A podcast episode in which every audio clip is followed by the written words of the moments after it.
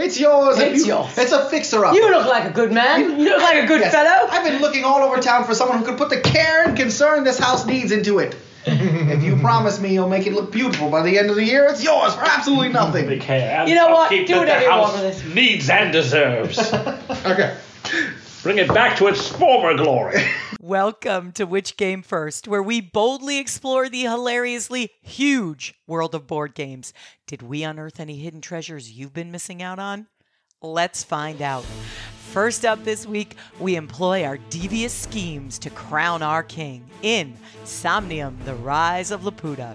Next, we invite our sponging school chums to live large with us as we spend our inheritance like there's no tomorrow in Last Will. And lastly, we conceal our secret word alphabetically in Decipher. I'm your host, Celeste DeAngelis. Now let's meet the rest of our brave and intrepid panel. I'm Evan Bernstein, and a cipher is a coded written message. Ooh. Hi, I'm Ed Povlidis. Ciphers were often developed for war. The Caesar Shift and the Enigma machines are great examples. I'm Joe Ontreat. A cypherpunk is any activist advocating widespread use of strong cryptography and privacy-enhancing technologies as a route to social and political change. Hi, I'm Mike Grenier, and in my hood, a cypher is the crowd that gathers to watch a freestyle rap battle. Hey guys, are you psyched for our new post-show episode? These will be patron-only exclusives. Oh, I'm going to dress appropriately. What's a post-show? Yeah, who blew up the dynamite? Ooh, we recording this? Yep, it'll probably sound something like that. And all our listeners can expect a sneak peek episode coming soon. Yay, patrons, we love you. Yeah, patron, just for you. Wow, Eeyore, just for you. Yep, just like that. Our first game up this week is Somnium, Rise of Laputa, designed by Ryan Doffick, published by Zafti Games in 2019, number of players 2 to 4, ages 13 and up, playing time 15 minutes. When we put this game under the magnifying glass, what were our first thoughts? Mike? Somnium? Is that name trying to put me to sleep? Evan? I can become the ruler of a floating continent in just 15 minutes? Sign me up now. Ed?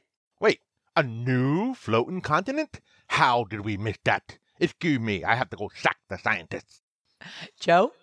The coins were impressive on both the visual and the tactile levels. Oh, real metal coins in the expansion set. But before we say ching ching, Evan, tell us how it's played. In the game Somnium, Rise of Laputa, you are a monarch competing for political dominance over a newly discovered floating continent. It's a card game where you use your influence through events and characters to attract nobility to your cause while deploying spies, propagandists, and assassins to sabotage your rivals. The first monarch to reach 20 influence becomes the sovereign ruler of Laputa. You play a card, you do what the card says, you draw back up to 3 cards, next turn. Simple turn structure. It's so simple to keep track of only 3 cards. And yet I was busy. Yeah, you're busy plotting your next round. And foiling the plan to your foes. There's a couple ways to mess with each other in this game, yeah. I'm all about fast-paced games like this. The score is called Influence, and the coins represent that. I loved that, because you're just collecting your win as you go. There's something really satisfying about grabbing coins as part of your journey to victory. It's great. Now, the original box comes with cardboard pop-out coins. But the expansion is totally worth it because metal coins, everybody. And they're gorgeous. Clink, clink. It's also great during gameplay not to use your money to spend on things, then also keep track of victory points. It's nice that they're the same, one and the same. The only problem is you may want to use them for your other games. They're so good. Well, that could be a problem, yeah. Yeah. Now, in addition to the victory condition of 20 influence, there is another way to win the game, not mentioned in the very concise set of rules, but unmistakably indicated in the text of 2 specific cards in the deck. And this is definitely not a mistake. Oh, yeah, the prince and princess. Mm-hmm. Uh-huh. Yeah, that prince and princess combo makes anybody dangerous. When you get one of them on the table, people panic and have to find a way to get rid of it quick. Because if you have both the prince and the princess played out in front of you, then you win. It's over. Oh, gosh. Your influence doesn't even matter at that point. All right. The royal marriage. It sounds like the time to unleash the assassin, if there is one to be had. Exactly. Yeah, there's a couple good ways to get rid of it, and the assassin is probably the best one. Yeah, that's a good one. And also, assassin is a great way to get rid of some people's influence, because a lot of the cards you place in your tableau give you influence. And when they die, the influence they had goes with them. Coins go back to the pot. What? That's a terrible feeling. Oh, unless it's your opponent you're doing it to, then it feels good. Well, yes, of course. You know how much I love negative movement in a game. But this game moves so fast that this negative movement is not really going to slow the game down much. Right. It gives you that frustration, but it's a good, like, motivating kind of frustration. It's a great feeling for those who can do it, though. So it is actually forward momentum for somebody. I use a strategy where I let my prince go to the junk pile, like the graveyard, and I had the princess in my hand, so when I got another card that fished a card out of there, I could boom, boom, play them back to back. I love cards that let you dive through the discard deck. Yeah, the dumpster diver cards, yep. The art is really neat. It isn't straight medieval art, which they could have gone with, which I think would have been a little dull for this game. They actually went with more colorful, comic booky anime art. Yeah, it definitely had an anime feel to the fantasy. It was cool. Laputa is a flying island from Gulliver's Travels, which was like written in 1726 by Jonathan Swift. And most people remember Lilliput, the land of the tiny people, and Brobdingnag, the land of the giants. Right. You know, and then there was an island of talking horses that nobody can pronounce as well. But basically the king of Balnibarbi basically uses Laputa, the flying island, to enforce his supremacy. The island flies because of some scientific use of magnetic levitation. So it's actually very steampunky, before steampunk was a thing. I like that. Oh, wow. That's really cool. Wow. Steampunk from 1726. Yeah. Well, yeah, I was actually going to bring up steampunk by looking at the art, because I saw that they had like newspaper articles were some of the cards, but they were wearing like a medieval type armor at the same time. And there's definitely a blimp in some of those things too. Yeah. So yeah, it had a little steampunk going for it. And the art really captures the very, very specific atmosphere that must have not been that easy to, nail down. But it really captures the flowery and deadly serious culture of this floating island steampunk monarchy. It is pretty deadly. Kind of like most monarchies, I guess. Kind of like most battles for the throne. You either win or you don't win. My kids fell completely in love with this game. It has some really great advantages for kids, I thought. One was that you only have to hold 3 cards. If you think your kids can handle the grim subject matter, I think they'll enjoy it. They really, really enjoyed the taking coins and putting coins back. That really felt like the game was hustling for them. It also has a really quick reset time, too, where when you play the game and lose, it almost automatically rolls into another game. So I'm sure they played multiple games that we did. Oh, yeah. They just play over and over. They picked up their strategy really well. I mean, it wasn't just playing cards. They knew what to do. And the anime art was very attractive to them. Yeah, we picked up this game from Zafti Games, who we saw at PAX East. Oh, yeah. The Zafti guys are awesome. They're either the most generous company, or they know that the secret to success is like exposure, or maybe both. I don't know, but they gave us the coins and the game, and they were excited to do it. What did you guys think of the title? Well, Somnium, The Rise of Laputa. The Rise of Laputa is really good. I don't know. I mean, here's the thing. It's based on the Gulliver's Travels, but how many people know that? Is it a savvy marketing choice? Well, if Joe didn't explain it to me, I thought it was kind of silly. But once he told us about all that, it's like, oh, that's really well researched and pretty interesting. Okay, so we know about the Laputa piece, but what is Somnium? Sleeping. Somnium was originally a Latin word meaning dream. Mm-hmm. Yeah. Oh. Yeah. So is it a dream world? I suppose so. I mean, there's floating castles, so it's definitely not the real world. Right. Really? Gulliver's Travels suggests a parody of Cicero's Somnium Scipianis. Oh, that just clarified everything, didn't it? Well, I'm trying to find where the connection is between Somnium and Laputa. Well, a lot of people know that Johannes Kepler was an astronomer. The first scientific astronomer, in fact. This was, I guess, written around 1611, and Isaac Asimov and Carl Sagan both agreed that it should be considered the first science fiction novel ever. Interesting. That's really cool. Wow. That could very well be. In the narrative, an Icelandic boy and his Wish mother learn an island named Lavina, our moon, from a daemon. Somnium presents a detailed, imaginative description of how Earth might look when viewed from the moon, and is considered the first serious scientific treatise on lunar astronomy. I love that. I mean, my kids didn't connect with the name, but Joe was kind enough to explain it to them. I'm sure they were riveted. Which took more than 15 minutes that it took to play the game. Kids are quite used to Dad's long explanations by now. But they're thorough. I mean, they are detailed and thorough. As light as this game is, it's really cool to see that they put that much work and detail into the actual history. And I like that. I applaud that effort. I'm impressed. Okay, explorers, it's time to dig up or bury Somnium, The Rise of Laputa. Mike? The clean and attractive look, ease of setup, and intuitive gameplay was a win for me, so dig it up. Evan? You had me at 15-minute game. But I suppose I need to play before making an official call, so I'll withhold for now. Ed?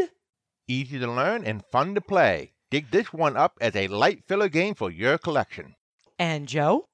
This game is refreshingly free of the complex rules and background that too often weigh steampunk down. That's why this is so much fun. Dig it up. I've already got my play value out of this game as it's become a favorite for my kids. Dig it up. Joe, where can you find it? You can find this at local and online stores for $15 or less. If you have thoughts about Somnium, The Rise of Laputa, let us know. We are at Which Game First on Twitter, Facebook, and Instagram. Our next game up is Last Will, designed by Vladimir Suchi. Published by Czech Games Edition and Real Grand Games in 2011. Number of players 2 to 5, ages 13 and up. Playtime 45 to 75 minutes. Okay, when we shined a light on this find, what were our first thoughts? Mike? I have to go broke to win? I wish life was like that. I'd be way ahead of the game. Evan? That sounds like that 1980s movie Brewster's Millions, which wasn't an awful movie. Ed? It can be hard to be wasteful. On purpose. Joe? It's a Regency-era spending spree bordering on the suicidal. I say, old chum, let's take that carriage ride again and order champagne this time. And oh, is that a new haberdashery? Let's get matching chapeaux. But before we add caviar and foie gras to the order, Evan, tell us how it's played. In Last Will, your rich uncle stated that all of his millions will go to the nephew who can enjoy the money the most. You will each be given a large amount of money, and whoever can spend it first will be the rightful heir. Visit the most exclusive theaters or eat in the most expensive restaurants. Buy old properties for the price of new ones and sell them as ruins. Spend to become rich. And if you're the first to run through the money on hand, you'll receive the rest of his inheritance. Oh, and win the game. I love how everybody gets their own individual board to manage what we hope is going to be complete spending out of control. Oh, yeah. Like you buy a big house that's a total money pit that you have to throw money in to maintain each turn. A school chum comes over and helpfully spends some money for you. I love the school chum. He wasn't that much of an apparent leech, but the thing is he gave you an extra 2 cards each round, so he was always saying, oh, hey, let's do this. Yeah. Oh, he really worked it. Yeah, I thought the theme and the mechanics matched up really well at that point. Yeah. Realistic in that sense. Yeah, every single card played on the theme beautifully and implemented a mechanic to go with it. It was seamless. And what I really liked was the planning phase where you have to choose which spot you want to get, so you can either get a certain number of cards, how many errands you get to do, and how many actions you're going to have, and also when you're going to go in the turn order. I loved how you get to bid and choose how many actions to take all at once. It was really exciting and a very tough decision. You're like literally bidding on a turn package. Right. Yes. So you can go first, but you can get less resources, or if you can Dan to go last, you'll have a little bit more to work with. You could have quite a bit more to work with. But the thing is, later in the game, as your strategy unfolds, as you make choices in how you're going to spend all this money, sometimes those earlier slots are better for you. Absolutely. It's like, ooh, I can stand to go first now because I don't need any actions. Yeah, you could have already picked up a bunch of helpers that give you extra actions. Or there's something that's so good among the cards available there that you want to make sure you go first and get the perfect one for your strategy. Yeah, the options are all laid out, and once you take one, it's gone. For me, that was important because I ended up using a default action strategy, which means I had to choose a specific default action every turn, but only one person could choose that. That was to just flatly spend extra money. That's usually a weak action choice, but you had an enhancement for it, so it made it like more than twice as good as it should be. Oh, yeah. Instead of $2 per turn, you're losing $5 a turn from that action. Just going to the opera. What opera were you seeing that cost $5? I just love this opera. I bought the season box, weekly payments of $5. Man, it was really tough to wrap my head around trying to be inefficient and wasteful in a resource management game. I think that makes it a resource mismanagement game. A new genre, yay. And I think what really helped the theme with the art. It is kind of standard Euro art, but it's colorful and bright and works perfectly for this type of game. I was actually surprised to see that it was a Russian designer, because this game is all about British aristocracy misbehaving. Or maybe that's very entertaining in Czechoslovakia. Right. Laughing at British people wasting their money. Really popular in Czechoslovakia. Buying a house in this game is an awesome money pit because you have two options. You can either pay money to upkeep the house, which throws money into the money pit, or you can just let it depreciate by not upkeeping it. And then when you sell it, it has a lot less value. Or you can just do what I did and throw a wild party and let it trash itself. Ed trashed his house down to zero value and then sold it. He managed to sell a house back for zero. He gave it away. I was like, what? How did you manage to depreciate it that hard? Well, part of that is there's an action that lets you set the values for the different types of houses in the game. And it's like a -3 or a +1 or +2.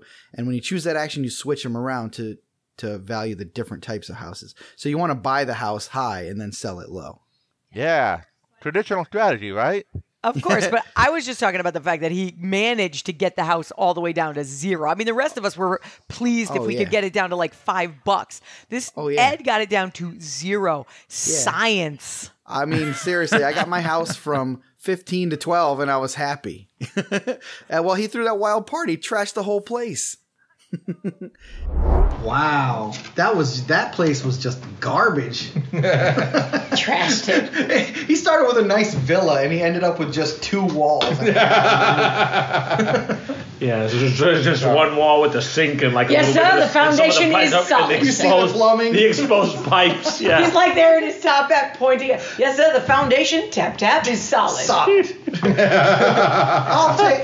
You know what? Today I'm feeling generous. Take it off my hands for nothing. I kind of loved watching Joe struggle.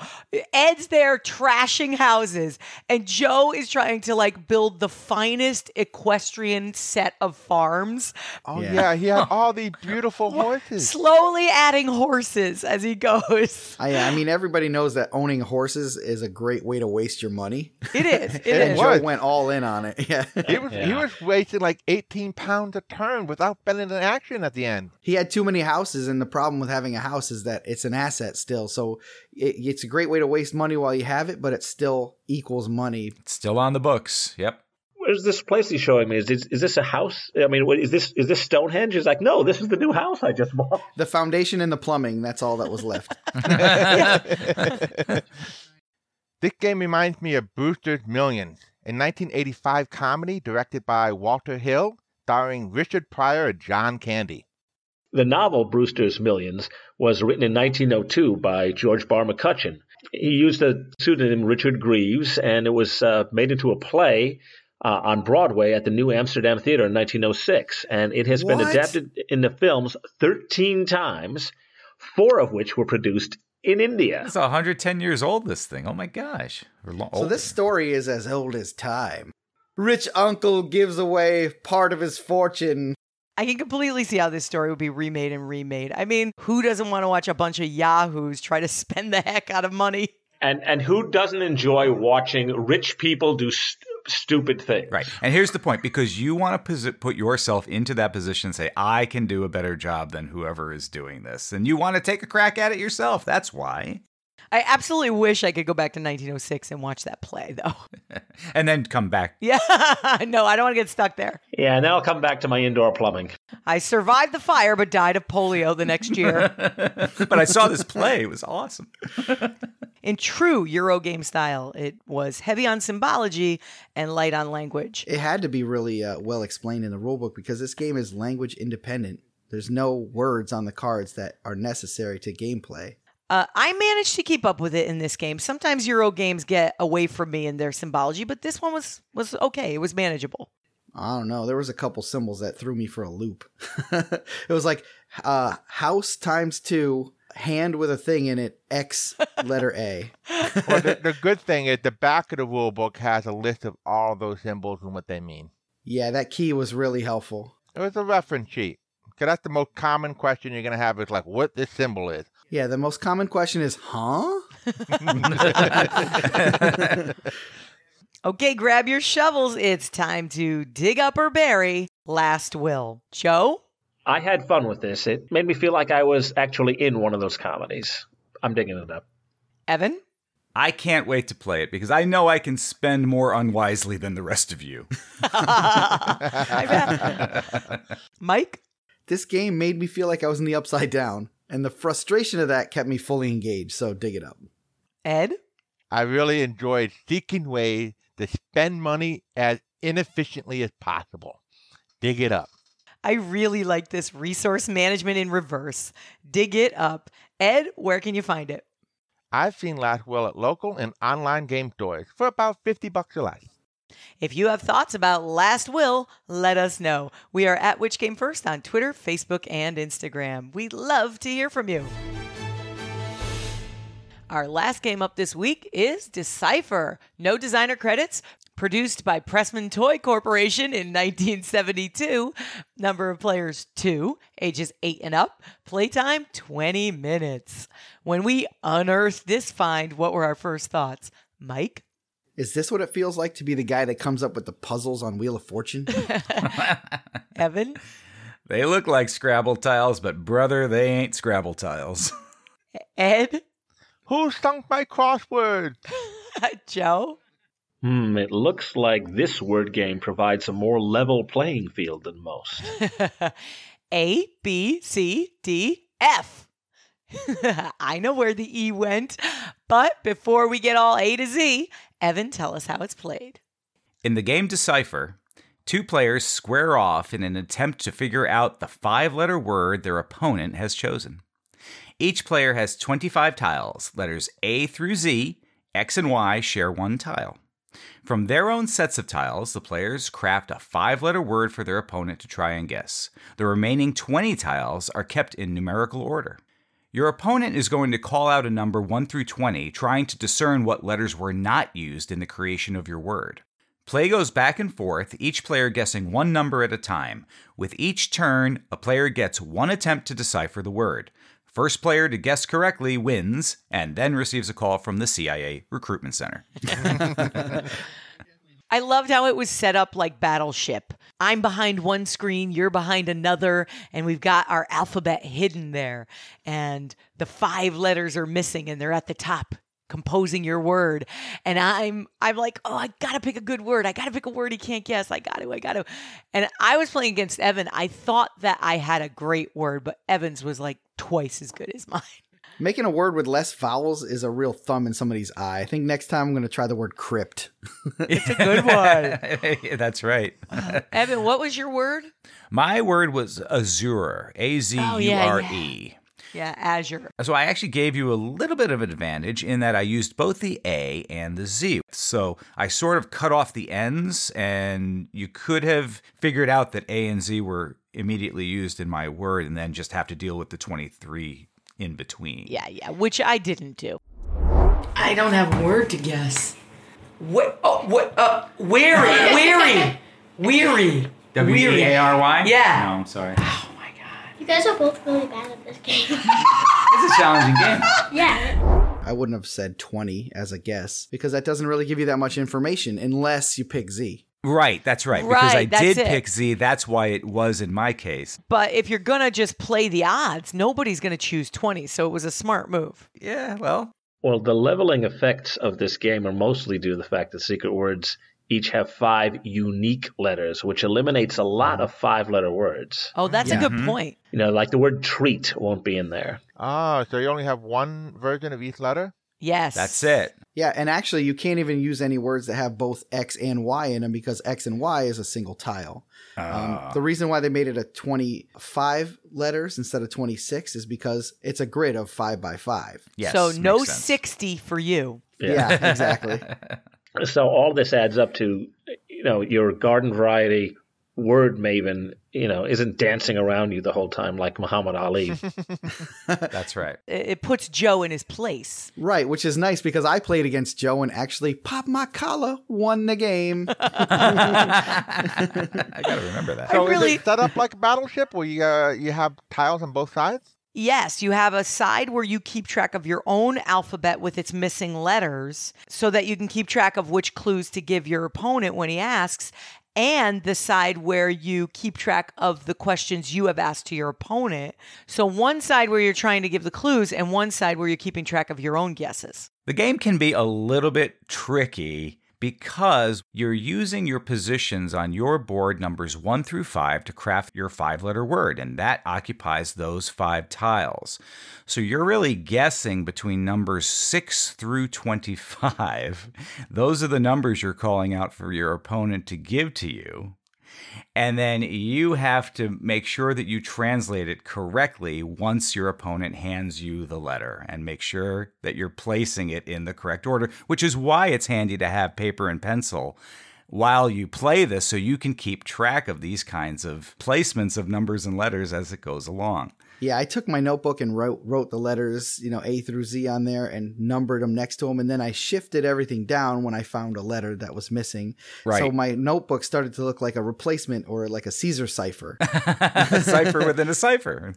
So, for example, if you didn't use the letter A in your word, it would be placed at the number 6. So how often did he get to make a guess? Or were there any penalties for guessing wrong? Every turn, you get to make one guess. It doesn't matter if it's wrong. There's no penalties. Yeah, there's a penalty, all right? You've basically lost a turn guessing the wrong letter.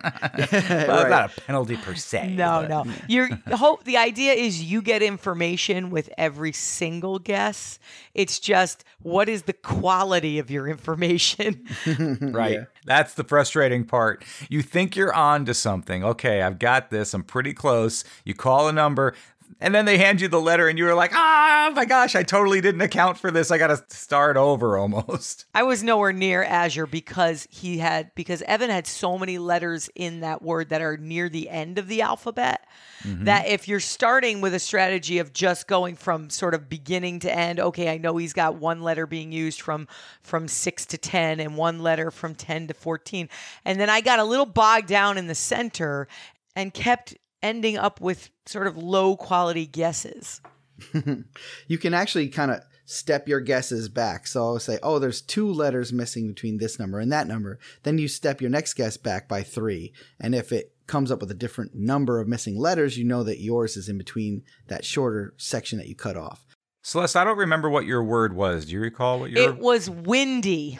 Windy. Oh, yeah. Okay. AKA windy. Yeah. So you use the XY tile in there. Like anybody would, I tried to use minimal vowels, late letters, but it just wasn't enough to beat Azure. I chose the perfect word. Okay, explorers, it's time to dig up or bury Decipher. Ed? I didn't get to play the game, so I'll keep my judgment secret. Joe? We're not all great at the games we like. This word game gives an intriguing contest and still gives most of us a good shot at a win. Dig it up. Evan? Cool game. Quick and clever. Very replayable. What's not to like? Dig it up. Mike? I like finding devious ways to deceive and frustrate my friends, and this game gives me just that, so dig it up. As Mikey would say, word. I-L-I-K-E-D, this game. Dig it up. Evan, where can you find it? Well, there are newer pressings of the game available, and old 1972 versions can be had online as well. Just do a quick search using your favorite browser. Prices for the new ones are about $20 per copy, but I've also seen used copies available for as little as $2. If you have thoughts about Decipher, keep them to yourself. We are at Which Game First on Twitter, Facebook, and Instagram. That brings us to the end of our show. We look forward to hearing about all the game exploring you've done. If you'd like more perks and content from our show, including exclusive episodes and post shows, yeah, baby! Stand by! For just $3 a month, you can go to our website and click on Become a Supporter today. If you get a chance, leave us a rating or a review on your favorite podcaster. It really helps others find the show. Join our chat on our Discord server. We're at Which Game First, and patrons get access to exclusive channels. Happy gaming, explorers! Hey, what's a 5-letter word for goodbye? Aloha. Adios. See ya.